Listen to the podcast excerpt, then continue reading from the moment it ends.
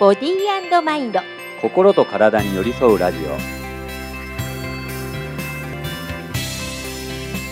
皆さんメリークリスマス。メリークリスマス。12月24日。放送できるってちょっとラッキーな感じがしますね。そうですね。どうですか？クリスマス毎年どんな思い出がありますか？振り返ってみると。あのやっぱ子供の頃に、うんあのうちの父親が日本料理の料理人なんですよ。そうなんだ、はい。でまあ大体やっぱり日本料理やってるからうん和食が多いんですよね、うんうんうんで洋食食べれる機会って結構レアなんです。よでしかも特に父親がいる時。だからそのクリスマスってやっぱ洋食じゃないですか、でローストチキンがあってケーキがあってピザがあって、で僕結構やっぱこうてか子供の頃ってそういうの好きじゃないですか、そういうのをもう好きなだけ食べれるしかも父親がいてもっていうレアなイベントがクリスマスで。っていう。クリスマス大好きであーそうなんだ、はい。最近子供が生まれてかあはいはいらはいはい。のクリスマスはどんな感じですか？子供生まれてからはやっぱりもう5歳になったから、うんうん。子供もまあやっぱクリスマスっていうものが分かるようになってきて、うんうんうん。だから今年からはもうお制作でこうなんかクリスマスグッズとかシールとかあーはいはい。あの言ってたね。あるじゃないですか、うんうん。ツリーに飾るとか、ああいうのを子供と一緒にこうやったりとかで買いに行ってやっぱ僕のが気合入り出したりするんですよね。もう過去のあの楽しいワクワクの思い出を子供にも味わわせてやりたいって思い出すといろいろと気合入ってきて。なるほどね、そんなクリスマスですね。ああなるほど。私はキリスト教の高校で寮に入ったんですよ、うん、寮に入ると何がいいかってクリスマス礼拝っていうのがあ。あるんです。ね、はい聞いたことあります。はい。はい。賛美歌が流れて、うんうんうん。静かな空気の中を、ろうそくが一本ずつ相手の手から自分のところに回ってきてまた隣の人にろうそくの光を渡してみたいなうん。賛美歌が流れる静かななんかあのオルガンの音がする。もう私のクリスマスはもうそれにつきますね。へえいいですね。なん。うんかすごい高尚なクリスマス。もうガチャガチャケーキ食ってチキンケンタッキー食ってみたいないやいやいやい感じじゃやいやいやないですねいや。でもなんかその時のクリスマスの経験があるから、うん。静かなクリスマス。今日はねちなみに12月24日のイブはうん。静かに過ごす日なんですよ。うーん。で25日がワイワイ騒ぐ日ってなってるんですよでもこのイブのそのやっぱりクリスマス礼拝のあの静かな空気感っていうのはもう何者にも代え難い。だから心の中に本当にあのね今回幸福感の話1ヶ月してきましたけどほわーんってなんかあったかくなるというか落ち着くというかねそんな感じがしますね。ぜひあの皆さんまだ間に合うかな？まだ間に合う。あの昼間にこの放送を聞いてくださってる人はまだ間に合うと思うので ぜひ近くの教会とか行ってみられるといいですよ。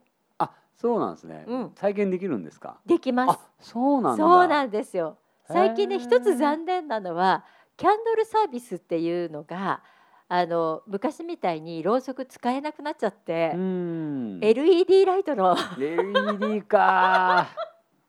なんかになっちゃってもう私あれがすごいショックで。うん。もうでもあのあの賛美歌の空気感っていうのは近所のもしかしたら教会だったらろうそくもやってるかもしれない。うーん皆さんよかったらぜひちょっと教会で迎えるクリスマスっていうのもね私超おすすめですね。まあそもそもそっちのイベントですしね。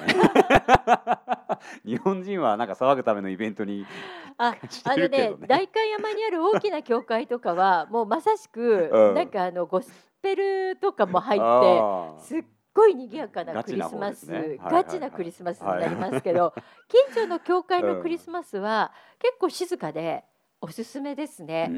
牧師さんのお話なんかもねいいお話されたりするのあー。そういうでの味わうのもいいですね、あの一度ね味わってみたらいいかなって、超おすすめのクリスマスの過ごし方ですね。いいですね、うん、さあ12月もね今日が私たちの放送年内最後になるんですけど、ね。はい。まあ今日からね正直なところお正月ってまあ飲めや歌えや食べてみたいな。うん。本当にすごいなんかお正月って暴飲暴食だったりだから生活乱れる感じがするんですけど、うん。東洋医学的にはこの年末年始の過ごし方ってどうすればいいの？まあまず食べてだけ食べたらいいと思います。まず。いいんだ。まずはいいと思います。あそうなんだ、はいはいい、いんだ。はいいいと思います。はい。でただしその代わり、うん。あの3食食べてたとしたうら、ん。もうそのバカ騒ぎする一食でいいと思います。ねえなんか私たちって不思議なもので私最近それなくなったんですけどはい。なんか以前ね3食食べなきゃいけないみたいな思ってますよね。思ってる人多いと思うんだけど、うん。でも実際体と相談するといやいや今いらないんでまるでそんなことないです、ねもうとにかくね足首硬い人多すあ足首硬いっていうのはどういうことかっていうと、ええ。あのよ胃腸を中心にして負担かけすぎてる反応の一つなんですよ、そうなんだ、はい、その場合が多いんですよ。特に前側ですね。あでもうね大体みんな食べ過ぎですでこの時期以降はみんな大体もう食べもうこの時期から食べ過ぎあの12月の頭から食べ過ぎてますみんなー大体。恐ろしい。次に友先生の治療を受けるのが怖いね。はい、あのもうだからその1日3食いらない人の方が多いです。あの全員じゃないですよもちろうん体質的うん。に3食食べた方がいい人もいますけどうんうん大体3食食べてさらにバカ騒ぎできる人は食べ過ぎてるんでもうバカ騒ぎする1食だけでよくて その次の日日はバカ騒ぎするイベントがなければもういもうほんと軽いねおにぎりとか味噌汁ぐらいで全然 OK です。あはい、ーなんかあの休ませてあげてそう要は休ませてほしいってやつです。えっといいくつかコツあるんですね、うんうん。それだけちょっとお伝えしておくと、うん。まず胃腸を16時間から18時間以上開けておくっていうのが結構ポイントです。難しいねこの時期ねでもね、うん、うん。まあだから眠る時間も入れてもいいんで、ああいいですね、はい、全然いいです。だから、うまああの10あ夜10時まで飲んでた、うん。12時まで飲んでたとしたら、うんうん。まあ次の日のあのー夕方ぐらいぐらいまではちょっと食事抜こうかなとかね。そんなそんな感じで、まあ、まただから夜から飲み会とかの人結構多いだろうから,、うん。その日はもうその次の飲み会までは、まあ、ちょっとほんと軽いねあのお味噌汁なり茶ぐらいにしといてで夜また食べるっていうぐらいそれをやるだけでもだいぶ差が出ますよ。毎日の日々。そうですか、はい。へうん、ーでバカ騒ぎしたい時に、うん。我慢できないじゃないですか。もう飲み始めたら特に。しかもねこのクリスマスだったら揚げ物出るし、ね年末年始だったらもう鍋やら肉やらじゃないですか、あーそうね。寿司食べる人も多いだろうし、んん。そんなのが目の前にある時に私健康のこと考えて食べませんなんてできる人なんていないじゃないですうんうん。か。ねそうだからもうそういう時はしょうがないです。僕も我慢できないしそんなの前にあったら。そのその時はあのた食べ合わせも大事なんですよ食べ合わせ、うんうん。その時に、まあ、例えば寿司だばっかりバクバク食べるんじゃなくて、うん。例えば生ものを食べたら、うん。必ずその後に煮た野菜とかを一緒に食べ合わせてあげるとかね、今考えると日本料理ってうまくできてるのね。あよくできてますよ本当に、で生もの食べて必ず煮物出るもんね、うん、そうそうそうそうそう。あーあうん。面白い。皆さんこれチェックしておいてください。はい。生もの出て食べたら煮物食べる。煮物を食べる、うん、そしてあとは、い。で揚げ物が出てきたら生野菜を食べる。あ揚げ物出たら生野菜。こはい。れセット、あでもよくセットあーなってるねなってるなってるなってるなってる。うん。あとは？だからねあ一個言っとくね、うん。キャベツって意外と消化に負担かかるんですよ。だから胃腸が元気な時ってあの生野菜であのキャベツよく合わせられるけど、はいはいはい。あいいんだけど、うん。あの一応ちょっと疲れてる時にキャベツバクバク食べると逆に弱ってしまうのでそこちょっと注意点です。なるほど、はい。これ生でも火通しても同じ？あ同じ。あまあ火通した方がまだ全然いい？です。はい全然いいです。ああ、はい。そうなんだ。知らなかった、はい。あとは何かありますああかとは、うん。まあやっぱりあれですね辛いものとかお酒ですね、うん。このいわゆるこう熱っていう方に偏ってしまう食べ物が、ニンニクとか、ああはい、えーあとはお酒とか、うん、えーあとはああいうパスタ系とかね。あああの辛いものとか全部熱に偏るんですけど、うんうん。そういうのはだいたい体を冷ましてあげる食べ物との食べ合わせがいいんですよ。例えば？例えば豆腐とか、あはい、ああのつあのーあれですね、あのー酢の物とかね、あーはいはいはい、そういうのはものすごくその相性がいいですね。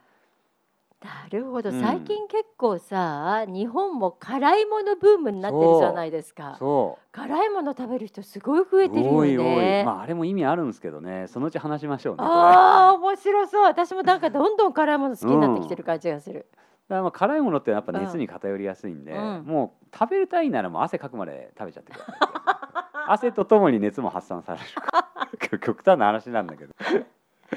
なるほどね。うん、そうか辛いものを食べたら冷ますもの。そう冷ますもの、うん冷ますものを食べる、はい冷ますものを食べる。うんなるほど。はい。であと一つなんか年末年始って、まあ、今ちょうどおみかんとか美味しい季節でじゃないですか。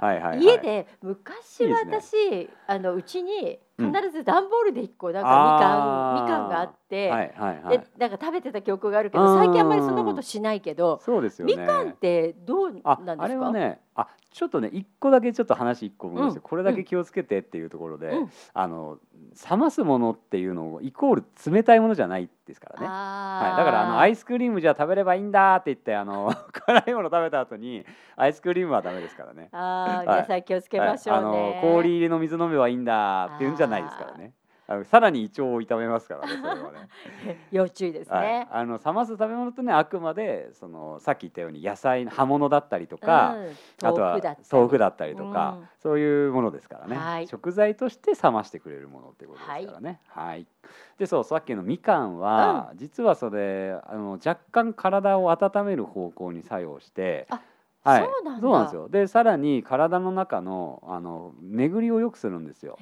あとは体のその上の方に溜まった痰ですね。水が溜まったやつ。あれをあの除外してくれる働きが強いんですよね。うんうんまあ、みかんの皮は陳皮って言ってうん。あの漢方にもなってますけど、うん。まあ、みかんのその白い部分なんかも、うん。あの漢方にもなるし、あの実の部分みんなが食べるあそこは漢方って言われましょう食材ですけどああのその食材を食べても、まあ、多少そういった方に働くっていうふうには言われてますね。ーなるほど。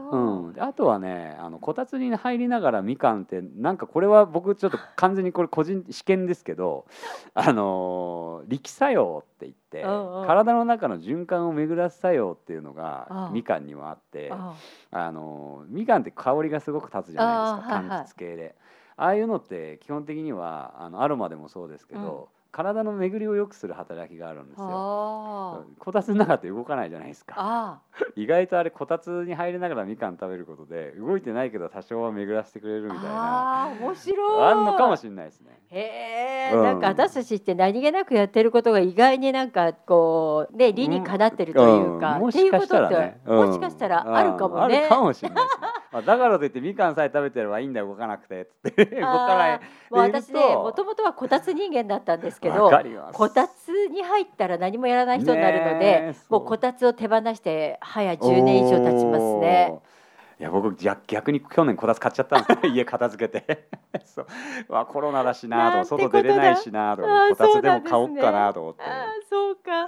最高ですよねこたつ。そう私あのこたつあったら周りに全部置いて大変なことになっちゃうので、うん。こたつ使わなくなっちゃいましたあね。ーそうですか、うん、絶対体にはいいですよね足がね温まってね。あじゃなくてこたつ使わない子の方がね 今めっちゃ肯定しようと頑張ってくれましたけどどう考えても体に悪いと思う まあせいぜい足温まるぐらいそう足は温まって好きなんですよ。ああなるほどなるほど。で、うんもうでもあの12月来週放送がないので、はいもう次にお目にかかるというかお耳にかかる時にはもうあー2022年に2022年かなってるんですけどどうですか？なんか来年の目標みたいな来年こんなことしたいみたいなのってありますか？ああそうですね。出だしにあの七草がゆの話とかしましょう、ね、ちょっと話戻っちゃうけど。あオッケーオッケーオッケー。ね。はい。うんうんうんうん。え来年の目標かまあじゃあ、うん。あれにしとく宿題にしとく。そうだね。すいません。あのー、私もパッとね今うんどうです？急に言われてもなんか答えうん。あんまりあります？ないので考えときます。そうだね。ん。抱負ってことで。来ら来年の抱負ってことで。あのー今年の抱負か、はい。えー、22年の抱負ってことで話をし2022ましょう。年のね、えー、どうですか？本当になんかあっという間のねですね。12月もね24日で,、あと1週間ぐらいしかねないですけど、ねこの年末に向かっていくこの感じいいですよね、うん、そうね。うんねこう何とも言えないそうですね。うん、なんかきっといろんなことあった方たちもいると思うんだけど、うん。リセットするのにいい方法みたいなのがあったら最後に教えてください。はい、まあやっぱマインドフルとかねマインドフルネスとかよく言われるけど、あの何にもしてない時間でも頭も心も体も全部活動してますからね、うん。あのだから何にもしてない時間って何かし逆にしやってますからね。うん。体の内側は。うーん。はい。あのだからあの何にもしない時間をぜひあの時間があるこの年末に作ってほしいですね。うん、もうスマホも見ない、えーテレビも見ない音も出さない、えーもうだから五感全部シャットダウンっていう時間をもう作ってうん。その時間をもう1時間でもいいからうん。過ごしてあげると、うん。結構こうぶわーっと頭の中からあーなんかいろいろ巡ってくるなっていうのがあるから全然別にそれいいんですよ。そのまま置いといていいんで。うん。でなんか考えにふけりたかったらそこから考えにふけってもいいし。うん。それが僕は1年の本当の意味での振り返りだと思うんですよ。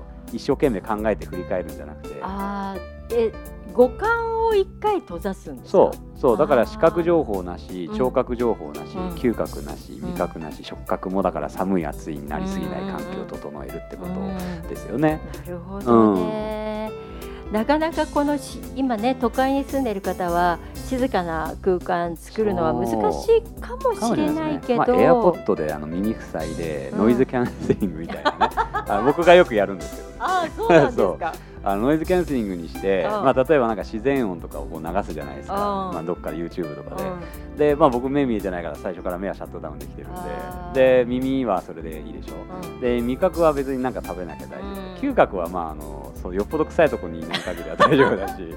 で触覚はあの寒暖差ですよね。あの寒いところにいたら寒ってなるしあれなんあでまあ別に程よいところにいればあー。大体五感はシャットダウンできるんですよ。なるほどなるほうど、ん、そこでもう何もしないってことですよね。はい、ただただあのあー自分をね、はい。置いておく、はい。それいいと思いますよ。あのなるほど、ね、ぜひあの皆さん今年の疲れ今年のうちにじゃないですけど、うん。2021年のうちにリセットできるものはね少ししながら新しい年をね迎えていただければと思います。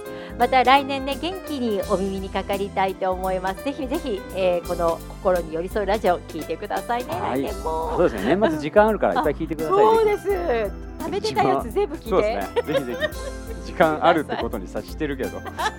めっちゃ忙しい人いるかもしれないけどうん。えーということでねまた来年1月ですね。ですね。一番最初の放送日はちょっと待ってください。1月の第1金曜はい。日、1月の7日の金曜7日にね金曜日だ。お耳にかかりたいと思います。それでは、えー皆さん良いお年をお迎え年をお迎えくください,、ださいボディーマインド心に寄り添うラジオ。お相手は西村彫子と。塚田智樹でした。良いお年を。良いお年を